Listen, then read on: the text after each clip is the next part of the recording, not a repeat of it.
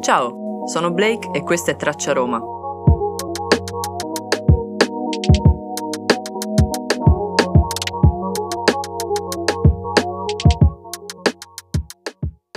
Mi par certo che si tratti, non del cosiddetto Tempio di Bacco che sta in via Nomentana, ma di un ipogeo sepolcrale della Salaria,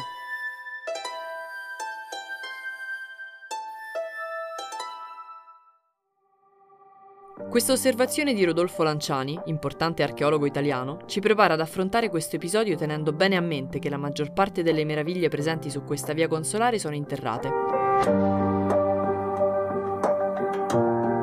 La storia della Salaria precede la storia di Roma. Era la strada che consentiva ai Sabini di acquistare il sale ed altre merci agli abitanti della zona costiera dell'Adriatico, oggi corrispondente alle Marche. È importante distinguere la Salaria Vetus, Salaria Vecchia, e la Salaria Nova, ovvero Salaria Nuova. Esse si incontravano nei pressi del ponte Salario sull'Aniene, più volte distrutto e ricostruito dall'età romana ai tempi moderni, fino ad arrivare al 1867, quando fu fatto saltare in aria per tentare di impedire la marcia di Garibaldi su Roma, e sostituito con l'attuale ponte, ampliato di recente. La Salaria Vetus corrisponde all'antico percorso della via Salaria che, partendo dalla porta collina delle mura serviane, arrivava al Guado sull'Aniene, l'attuale Ponte Salario, passando per Antemne, una città della Sabina che si rese protagonista della guerra tra Romani e Sabini al seguito del ratto delle Sabine. La Salaria antica, lasciata la zona commerciale tra l'attuale Testaccio e Porta Portese e del vicino Foro Boario, attraversava i fori, saliva seguendo la via Biberatica, ancora visibile all'interno dei mercati traianei, rasentava il Quirinale, piegava per via del Tritone e usciva dalle mura serviane a Porta Collina. Da via Collina passava sotto la chiesa di Santa Teresa e seguiva un percorso che puoi ripercorrere passando per le attuali via Giovanni Paisiello, via Emilio dei Cavalieri Viale Romania e Via di San Filippo, fino ad arrivare all'antica città di Antemne, oggi Monte Antenne all'interno di Villa Ada, per poi scendere all'Aniene. Con la decadenza di Antemne, la strada segue un percorso più diretto, corrispondente alle attuali via Antonio Bertoloni, via Francesco Denza, via dell'Acqua Cetosa, aggirando così il Monte Antenne e ricongiungendosi al vecchio tracciato a Ponte Salario.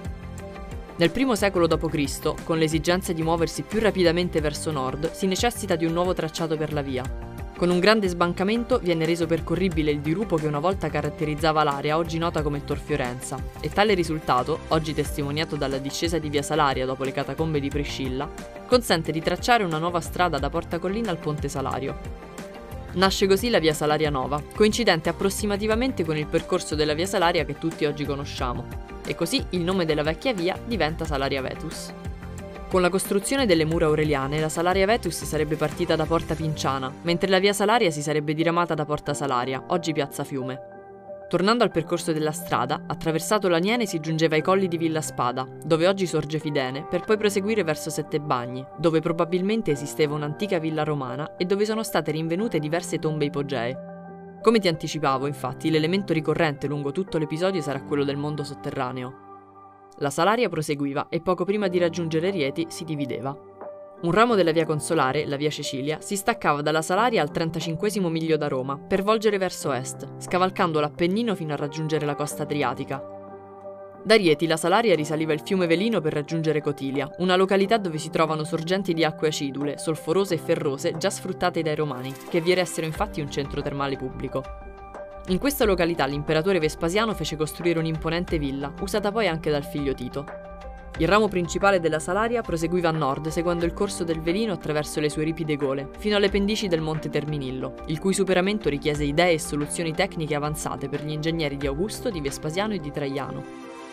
Sorpassato l'Appennino centrale, la via scendeva attraversando varie località, tra cui Pescara del Tronto, Acquasanta Terme, con le sue terme di acque sulfuree, fino a raggiungere poi Ascoli Piceno per terminare sul mare Adriatico nei pressi della località di Martinsicuro.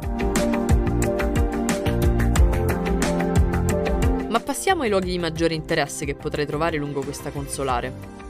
Come ti dicevo prima, la via Salaria conserva gran parte della sua storia nel sottosuolo e nel corso degli anni alcuni monumenti sono stati riportati alla luce. Per esempio, tra il Settecento e i primi anni del Novecento, i lavori per la costruzione del nuovo quartiere Salario in parte distrussero e in parte inglobarono nel tessuto urbano i pochi resti archeologici. Tra questi c'è il cosiddetto sepolcreto Salario. È databile tra l'ultima età repubblicana e la prima età augustea, e la sua attività funeraria proseguì per tutto il primo e il secondo secolo d.C. L'area ha restituito iscrizioni, lastre e piccole costruzioni. Alcuni monumenti sono ancora visibili, per esempio i piccoli sepolcri venuti alla luce nel 1871, quando sotto la direzione di Virginio Vespignani vennero demoliti i resti onoriani della Porta Salaria, gravemente danneggiati dai cannoneggiamenti del 1870. La torre orientale della porta inglobava due sepolcri che, smontati e rimontati più volte, furono poi sistemati all'incrocio tra via Piave e via Sulpicio Massimo, all'interno del circuito delle mura aureliane. La via Salaria Vetus è anche ricca di monumenti funebri e cimiteri cristiani, per esempio, lungo la via Pinciana, all'interno di Villa Borghese, ma prima di raggiungere l'omonima galleria, si trova una tomba a tempietto del secondo-terzo secolo d.C., poi dai Borghese trasformata nella Loggia dei Vini. Per quanto riguarda i cimiteri, è celebre il cimitero di Sant'Ermete, anche detto di Bassilla, con la più grande basilica di tipo catacombale che sia stata eretta e che fu dedicata a questo santo e ad altri tre martiri, Proto, Giacinto e la stessa Bassilla. Questo cimitero fu tra i primi ad essere scoperto, nel 1576, quando i gesuiti vi costruirono sopra un collegio per i loro studenti. Recenti indagini hanno inoltre messo in luce, nei pressi della Basilica Semipogea di Sant'Ermete, un oratorio medievale, il che lascia supporre l'esistenza di un monastero, del quale però non si ha alcuna testimonianza. Dalla basilica puoi accedere alle gallerie della catacomba. C'era poi il cimitero Ad Septem Columbus e la basilica cimiteriale dedicata a San Giovanni Martire. Oggi non sono più visitabili, ma si trovano al secondo miglio della via Salaria antica, prima che la strada iniziasse la discesa verso il Tevere, all'incirca all'altezza dell'incrocio di via Antonio Bertoloni con via Francesco Denza, via Barnaba Oriani e via Giuseppe Lagrange.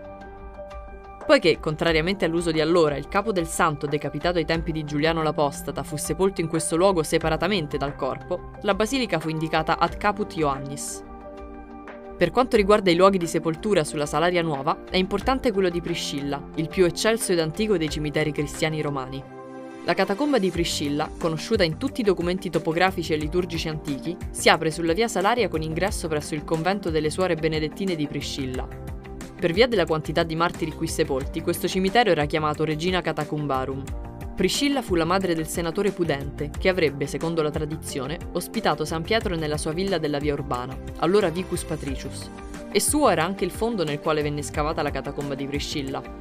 Si tratta di un luogo importante poiché fu il posto della prima predicazione di San Pietro a Roma e conserva notevoli memorie storiche ed artistiche, come la prima immagine della Vergine, risalente al secondo secolo, oppure il grandioso ipogeo degli Acili, e c'è anche un bellissimo battistero.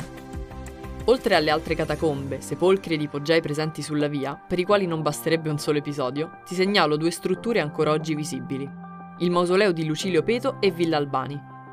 Il primo è situato in via Salaria 125 e fu scoperto nel maggio 1886 durante la risistemazione dell'ex Vigna Bertone e risalirebbe al I secolo a.C. Il pavimento originario del mausoleo dovrebbe essere almeno 10 metri più basso dell'attuale piano stradale L'ingresso alla camera era posto sul lato opposto alla strada, mentre verso la salaria era rivolta la targa in marmo della lunghezza di 5 metri che riporta un'iscrizione per il defunto. Villa Albani invece è un prezioso gioiello di architettura e di arte risalente al Settecento. Si tratta della villa che Carlo Marchionni eresse in circa vent'anni per il cardinale Albani, amico del celebre Winkelmann che lo aiutò a mettere insieme la più preziosa collezione d'arte antica che Roma avesse mai visto. Napoleone ne fece asportare ben 294 pezzi, solo in parte recuperati. Passata ai Chigi, la villa fu poi acquistata da Alessandro Torlonia nel 1866, alla cui famiglia appartiene tuttora. In questa villa fu firmata la capitolazione di Roma dopo la breccia di Porta Pia. Nei 700.000 scudi spesi da Alessandro Torlonia per l'acquisto di Villa Albani erano comprese anche le 16 fontane che ornano i fastosi giardini. All'interno della villa si trovano invece varie sale riccamente decorate, tra cui spicca un affresco realizzato da Anton Raphael Mengs, altro amico di Winkelmann. Insomma, spero in questi pochi minuti di averti fatto conoscere qualcosa in più sulla via Salaria. Adesso sta a te continuare a cercare le altre meraviglie che puoi trovare lungo la via. Grazie per l'ascolto e alla prossima traccia.